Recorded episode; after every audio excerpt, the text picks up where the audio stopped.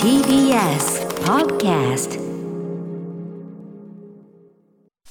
ねいつも以上にちょっとギリギリで。いやいやすいません歌丸さん。いやいやいや。こうねあの映画の準備映画表の準備して、ええ。降りてくる。だんだんおかしいな今日なんか奈落のマイホームでまあ今日は比較的やりやすやりやすい方だろうなと思ってええ。始めてたんだけど、ええ。一つにはちょっと言い訳させてほしいのは前も本当にすみませんね。いつも同じこと言ってて申し訳ないけど、はい。マジエレベーターが来ないんですよ。まあだからのまあだからまあ階段で降りりゃいいのかもしれないけど、ええ。今日はですね、ええ。特に途中なかなか来なかったもあるし途中はい止まったフロアで、ええ。あのさこれも俺らもたまにやっちゃうから人のことも言えないんだけど、えなんかお客様をはい。乗せるくだりで、はい。挨拶込みの挨拶込みのであとそのどっちが先乗る乗らないの譲り合いとかでまあいそんなのわずかなで俺いつもねこんなことでイライラする人間にはなりたくないんです。で自分自分のそのね自分もそう同じことことやってることあるから、はい。事情もわかるし、えなんだけどやっぱりこうでしかも遅れてんのてめえのせいなんだから人のこと責めんの筋合い違いも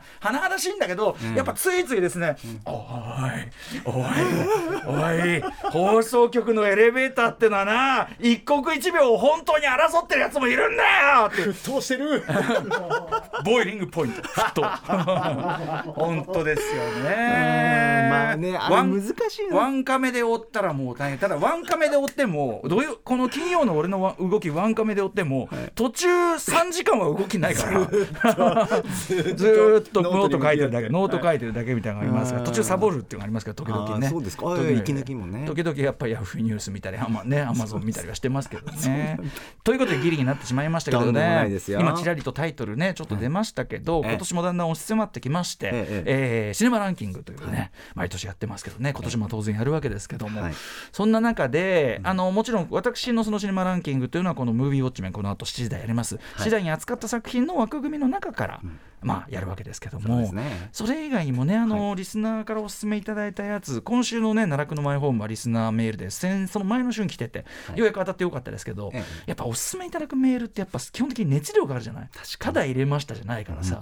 めちゃくちゃもう見てくださいっていう気持ちが強くて中には今年ベストだみたいな。うん書いてあってさもう何回今年ベストだもう要するに毎週のように今年ベスト今年ベスト書いてあるから、どんだけ俺今年ベスト見逃してんだみたいなことでやっぱちょっとあるわけですそんな思うとこは気持ちにもなりねます。うん。そうなんですよ。そんなこんなで、ええ。まあ合間を見てね「スラムダンク行ったりする、ね合間を見て話。うん。合間を見てですね山本さんが先週実はね、合間合間で、ええ。最近これ見ましたととても面白かった、私その時点で見てなかった。んで,、ちょうどこれもあのリスナー推薦メールに入ってる枠だったので、ええ。見たいと思ってたやつなんで、うん今年公開ですもんね日本でね。そうです。は、はい。いあの見ましたよというようなお話を後ほどしようかなと思っている次第でございます。アフターシックスジャンクション After Six Junction.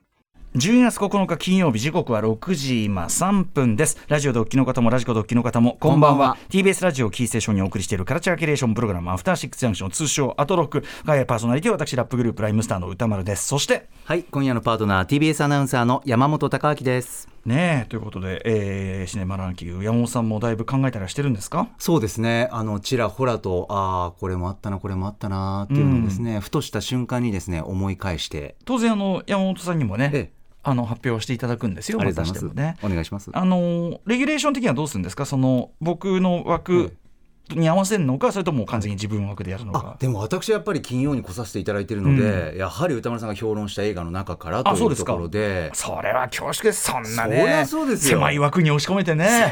さぞかし窮屈でしょうね。もともとね曲穴というね窮窮屈な枠組みに押し込められてね。それでねもう発散できる場を常に求めてもがいてる男本当にこの社内でいつでも沸騰できるぞっていうことですよね。怖えよ。ねえねえ。ねえ曲穴の新しい形をねね。不安を与えたり沸騰とかね。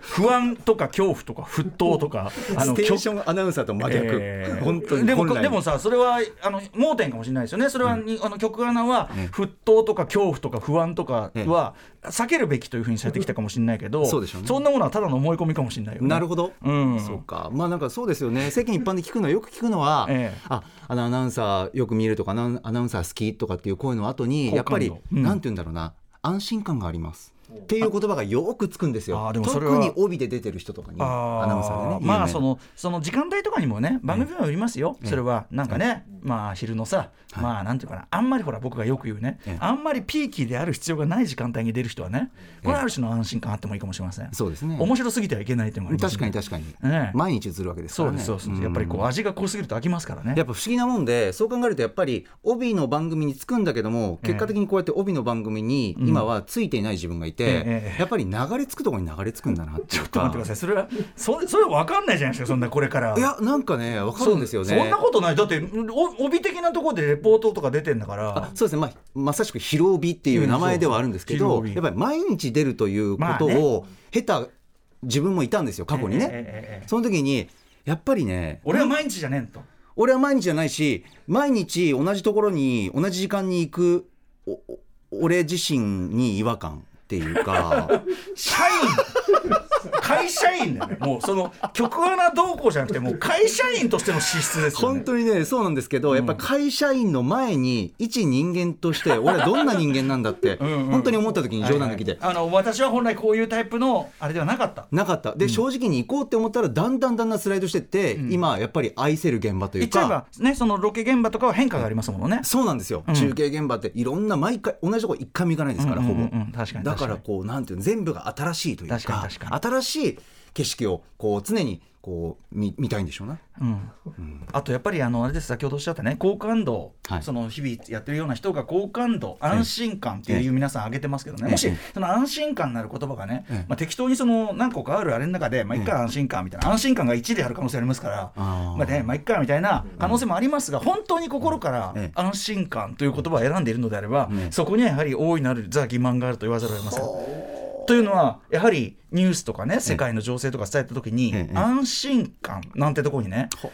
回収していいのかっていう事態がほとんどなんですよ世の中には。まあいろんな情報があり世ますからの中には。ねそうでしょうね。だからこう最後に考えていかなければいけません、安心みたいな、これがよくない。もうみんなもう見るものがあーあーこんなもんだからどうしよう。ひー。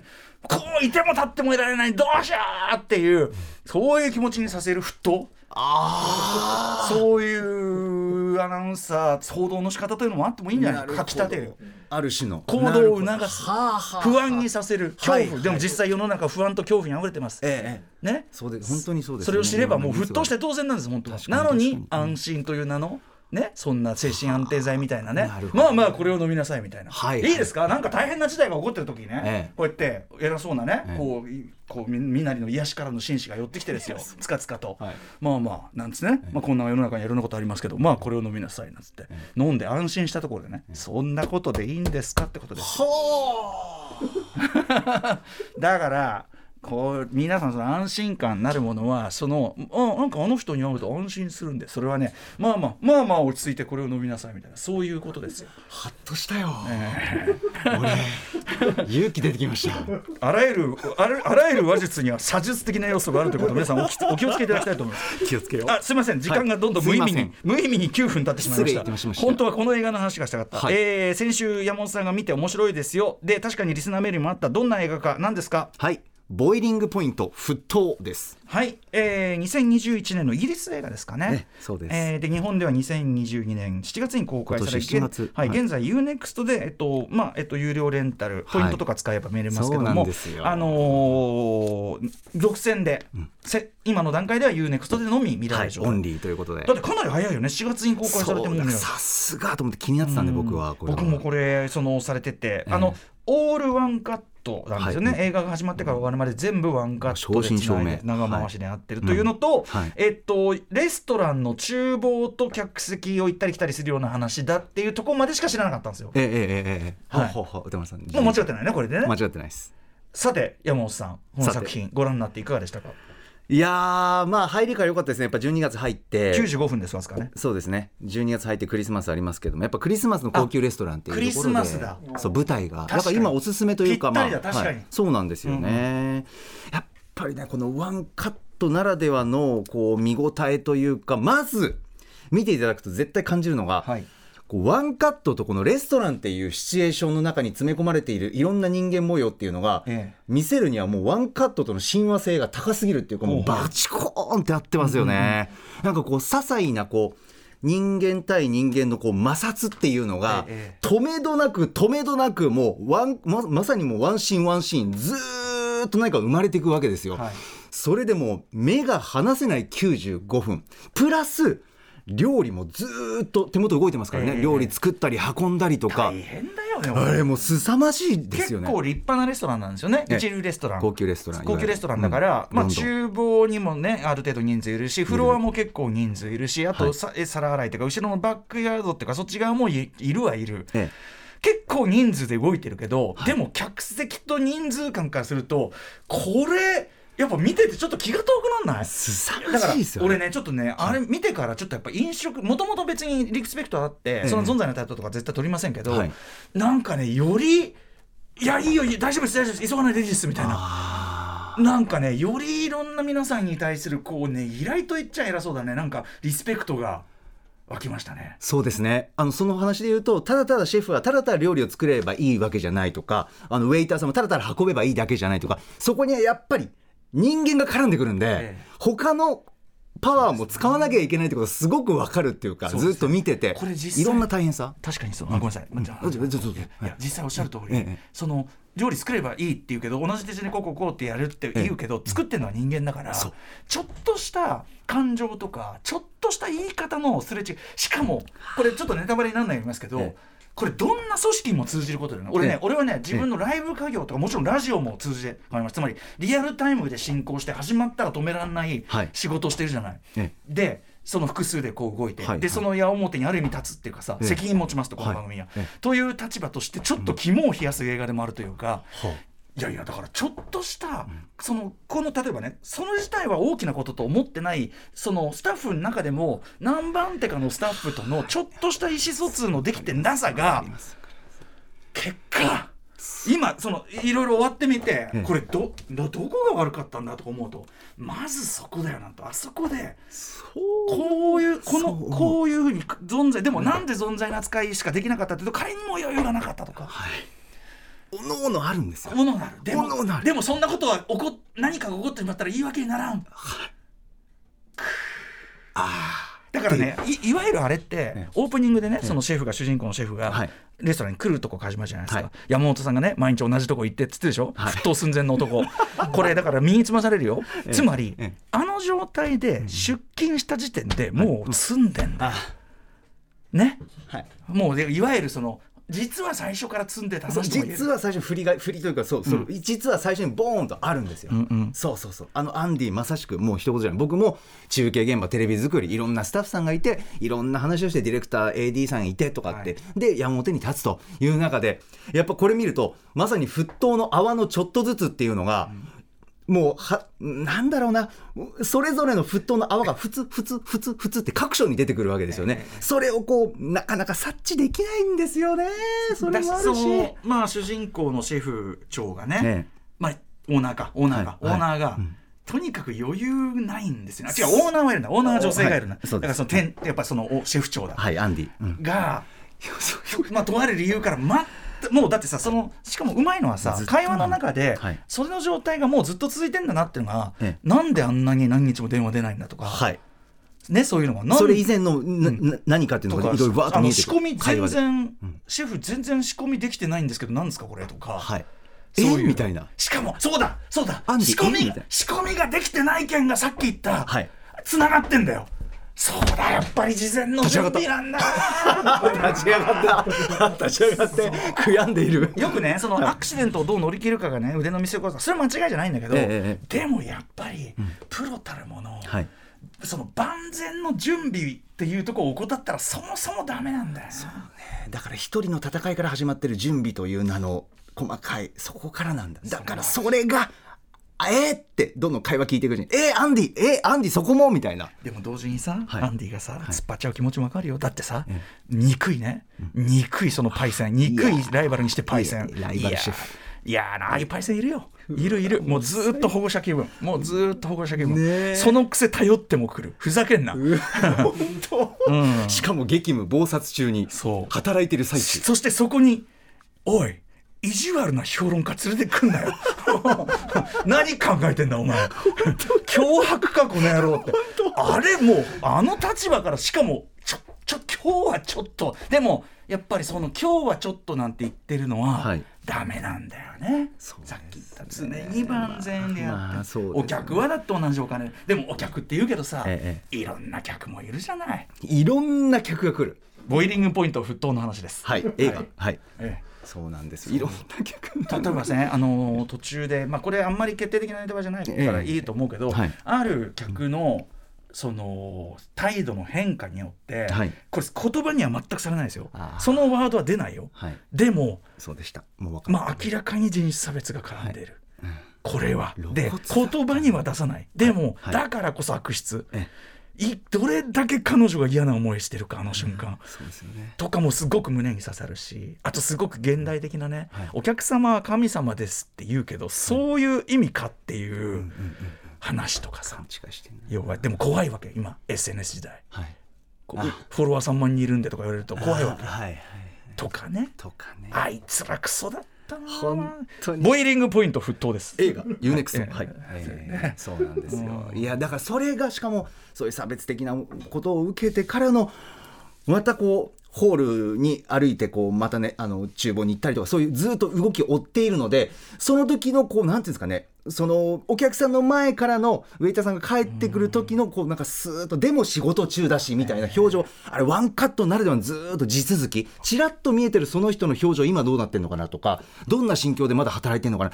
なんかねずーっと目が離せないの。面白かった。私さこれあのあんまりあの映画表やるわけじゃないからそんなに調べたりしてないんですけど、ええええこれ何テイクとかで撮ったんですかね？つまりその、ついテイク1個でつないでるじゃないですか、え例えばあのクリードの,、ええ。あの対レオ戦っていうワンカットで続く、はい。あの長い試合のシーンありますね、ええ。あれは確か15テイクの13テイク目を使ったとかそういう感じなんですよ。私はちょっと調べてはい。どれぐらいのなんか作業量だったのかなっていうのをネットで検索した情報ですけど、ええあの4回だけ投資でやったって言ってました。あー。4回は通4した。投資の4まあ、投資。1個のベストパートを使ったみたいとなこと。ですかねと思いますね。4回だけやあったんだと。これはだからまあリハーサルでしょうねこれもね。ですね。結構カメラあちこち行くんでね。あの大体ねその長回しなやつって、はい。別にそれが自体が悪いとは言わないけど、ええ。あの言っちゃえば演劇的な面白みに寄ってくるわけですよ、はいワンカットでずっと続くと、ええ要するに多分このこれと同じような話を、まあ演出は多少工夫するにしても、はい。演劇でやること可能じゃないですか多分、はい。ポイント、ね。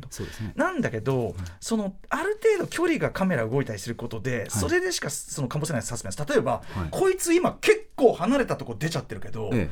お前大丈夫か？そのあの件掘ってここまでしちゃってるけどそういう空間的なはいはいはい距離が生むサスペンスというのもあるし、なるほど。だからそれはやっぱり演劇ではね、まあ、もちろん広く使えばあるかもしれないけどなかなか難しいだろうしとか、そうですね。あとやっぱあれだよね。演劇だったらこっち見てあっち見て自由だけどやっぱ首根っこ掴まれてさっき言った、はいはい。もうジェットコースター乗せられちゃう感じ、はいそうですね。その感じはねやっぱり映画そのものだし、ね、あとやっぱりリアルタイムの時間だなっていうのがやっぱりこう夜のはいはい。このあ時間帯。外へからのこう時間も合わせてやってんのかなっていうのずーっとつながってるから。となるとそうかまさに夜のレストラン4回しはだから最低4日取らないとやっぱダメだとか思ったりとかしてそうわー興味深いなって。もういろんなキャラいるんでね。はい。あのもうごなもうあのな皿洗い担当のもう男とかもそんでもなかったな。そうね。あいつあんなやつ雇ってちゃダメだけど。っていうキャラクターなんですよ。でもななんかね。でもそのそあそこに目に見えることだけが問題なんじゃなくてやっぱその手前のやっぱりシェフがもうあまりにも私生活余裕がなさすぎて、うん。いろんなことに目配りが効いてない、ええ。あとあれも切なかったね、ずっと悪役的に見えたそのオーナーの女性、ええ。あれがあっていうあそこもきつかったな。あその人の出来事をその人も追うターンがもちろんあるから全部見るわけですよ彼女にはこっちはね。彼女そう他のスタッフが見ないところも僕らはカメラが入るから見てるから。だからあれ見るとすごくし社会自分の身の回りの職場もそうですし、ええやっぱさっき言ったレストランとか、はい。ちょっとねだからそのエレベーター乗ってイライラしてる場合じゃないんですよ俺は。あのまさにお前そのそれだぞというかね。見た甲斐があった。見た回があったのか？あの、みんな事情あるから。あそうなんですよね。ね。そういう気持ちにもさせてくれるというか。いやー本当ドキュメンタリーってかっていうぐらいレストランは大変だよ。皿の盛り付けとかもよく見ると、僕結構しあのイートとかし食が好きなんで、はい。作品に映る。盛り付けながら喋ってる時に盛り付けの手元でちょあそんな盛り付けあ難しいのにって何か上に乗せて、はい。ちょっとこう斜めに立てかけてとかってポロッポロっとこうなんていうの滑ったりとかしてるんですよ、はいはい。食材が、あれリアルだったりタバコの火つかなかったり、うん。あ置いてくださってるわけですよね。そうですよね。はい。いや感謝感謝っていう感じです。はいはいまずはちょっとねいろんなその外食産業の皆さんにちょっと改めて感謝するようなところもありましたし あとまあとにかくあんな事態になる前に、はいみんな生活整えようっていうふうに思います。生活整えよう、えー改めて映画ボイリングポイント沸イライ騰勝手にイライラするのやめよう UNEXT で有料レンタルしています。めちゃめちゃゃ面白かったです。は、はいいボーリングポイント沸騰でしたの話でございました。もうこんな時間だよはい、ということで本日のメニュー紹介いってみましょう。はい。えー6時半からは週刊映画辞表ムービーウォッチメンです。今夜歌丸さんが評論するのはリスナーの皆さんから熱いリクエストが多数届きました。韓国製サバイバルパニック奈落のマイホームです。これもある意味人にはそれぞれ事情があってっていう話でもありましたね。ねえー7時からライブや DJ などさまざまな、えースタイルで音楽をお届けしているミュージックゾーンライブディレクトライブコーナーです。今夜のゲストはこの方ソロデビュー10周年を迎えおととい12月7日にニューアルバム「チェイスアフターを配信 D したばかりケイシ田中さん登場です。そしてはい7時40分頃からは投稿コーナー金曜日は中小概念警察です。ぼんやりとした認識で使われているのではないか。意味を見つめ直した方がいいんじゃないか。そんな言葉の数々を我々が取り締まっていきます。8時からはこの番組で紹介した情報や聞きどころを振り返っていくアトロックフューチャーパストです。今夜のゲストは映像コレクタービデオ考古学者のコンバット REC さんです。そして宇多丸さん今夜は？えー、と隔週で出演している東京 MX バラいろダンディ出演週などで、えー抽象概念警察終わりで、えーお離脱させていただきます。申し訳ございません。承知しました。この番組では皆さんからのメッセージいつでもお待ちしております宇多丸アットマーク tbs.co.jp 宇多丸アットマーク tbs.co.jp までお送りください。また番組では各種 SNS も稼働中です。Twitter、LINE、Instagram フォローお願いします。それではアフターシックスジャンクション行ってみよう。After Six Junction. はいということでこの後ムービーウォッチメン奈落のマイホーム韓国映画でございます、はい。山本さんご覧になりましたか？いやー面白かったです歌丸さん、やっぱ韓国映画さすがだなと思いましたね、うんうん。はい。なんか何よりもこう緊張と緩和の使い方がものすごい上手だし、はい。あとまあいろいろあるんですけどまずやっぱり非常にこう象徴的な食事っていうか、うんうん。インパクト大のあのチキンの泥あ焼き。鶏の泥焼きってやつ。鶏の泥焼きがね。ねあんなんか不思議な食い物まあでも美味しいですよね。釜で要するに焼いたようなそういう効果になるってことですかね。多分ね。うん。でなんかこう泥っていうかなんか炭みたいなところをガーンと割ってうんうん。食べるっていう、あんなの食い物あんのかな本当に。ですよね。あれオリジナルなのかな？あるあるんだって。あるっていう情報。はああすごいですよね。か。あそこよかったな。なんか象徴的なのがそのそそれに関して言うと最初こう引っ越し祝いでみんなで食事っていうのがあって、その時ってやっぱりそのその時の会話、うん。手机を囲んでの、うん。なんか結構愚痴とか不満とかこうしたらいいな憧れとか、お金の話ばっかしてたんですよ。まあ家がなかなかね。本的には。そうですね、でその後その泥チキンを囲んでのこう、ええ食べる時の会話がはい。全く違うっていうか、まさにこう泥を割って腹を割って喋ってるっていうこのなんか両極っていうのああこれ面白い糸シーンだなっていうか確かに。それがねすごく湧きましたよね。あとチキンに骨ついてたんで、ええ。やっぱこう骨付きチキンのこう分配の仕方で一くだりちょっと面白かった。ありましたね。確かにね。面白かった。はいはいはい。お前こっち行ってね。そうそうそうなんですよね。うんあれがやっぱこう食事を使ってのなんかいろいろ人間模様見せましたし。確かに食もう極限状態で食べたあの食っていうのがまあ最後にも出てきて、ええであの住宅を巡る話もあるけどそうですね。住宅地住宅地をひいては人生設計というか非常に厳しい格差社会の中ではい。のあれがちょうどこう人生観が反転して終わるっていうかね、そうですね。うん。そこがうまいよねさりげなくやっぱね、いろんな振りも聞いてるしそれぞれの高みがあるんだな、うん。それぞれのっていうところがすごくねうまい描き方だったなと思いますよね、ん。最初のうちは幸せだったんでそれを忘れずてちょっとっていう。まあでもあのもうあの家やっぱり 買った時点で積んでるっていうかやっぱしねえ大変です。After Six Junction.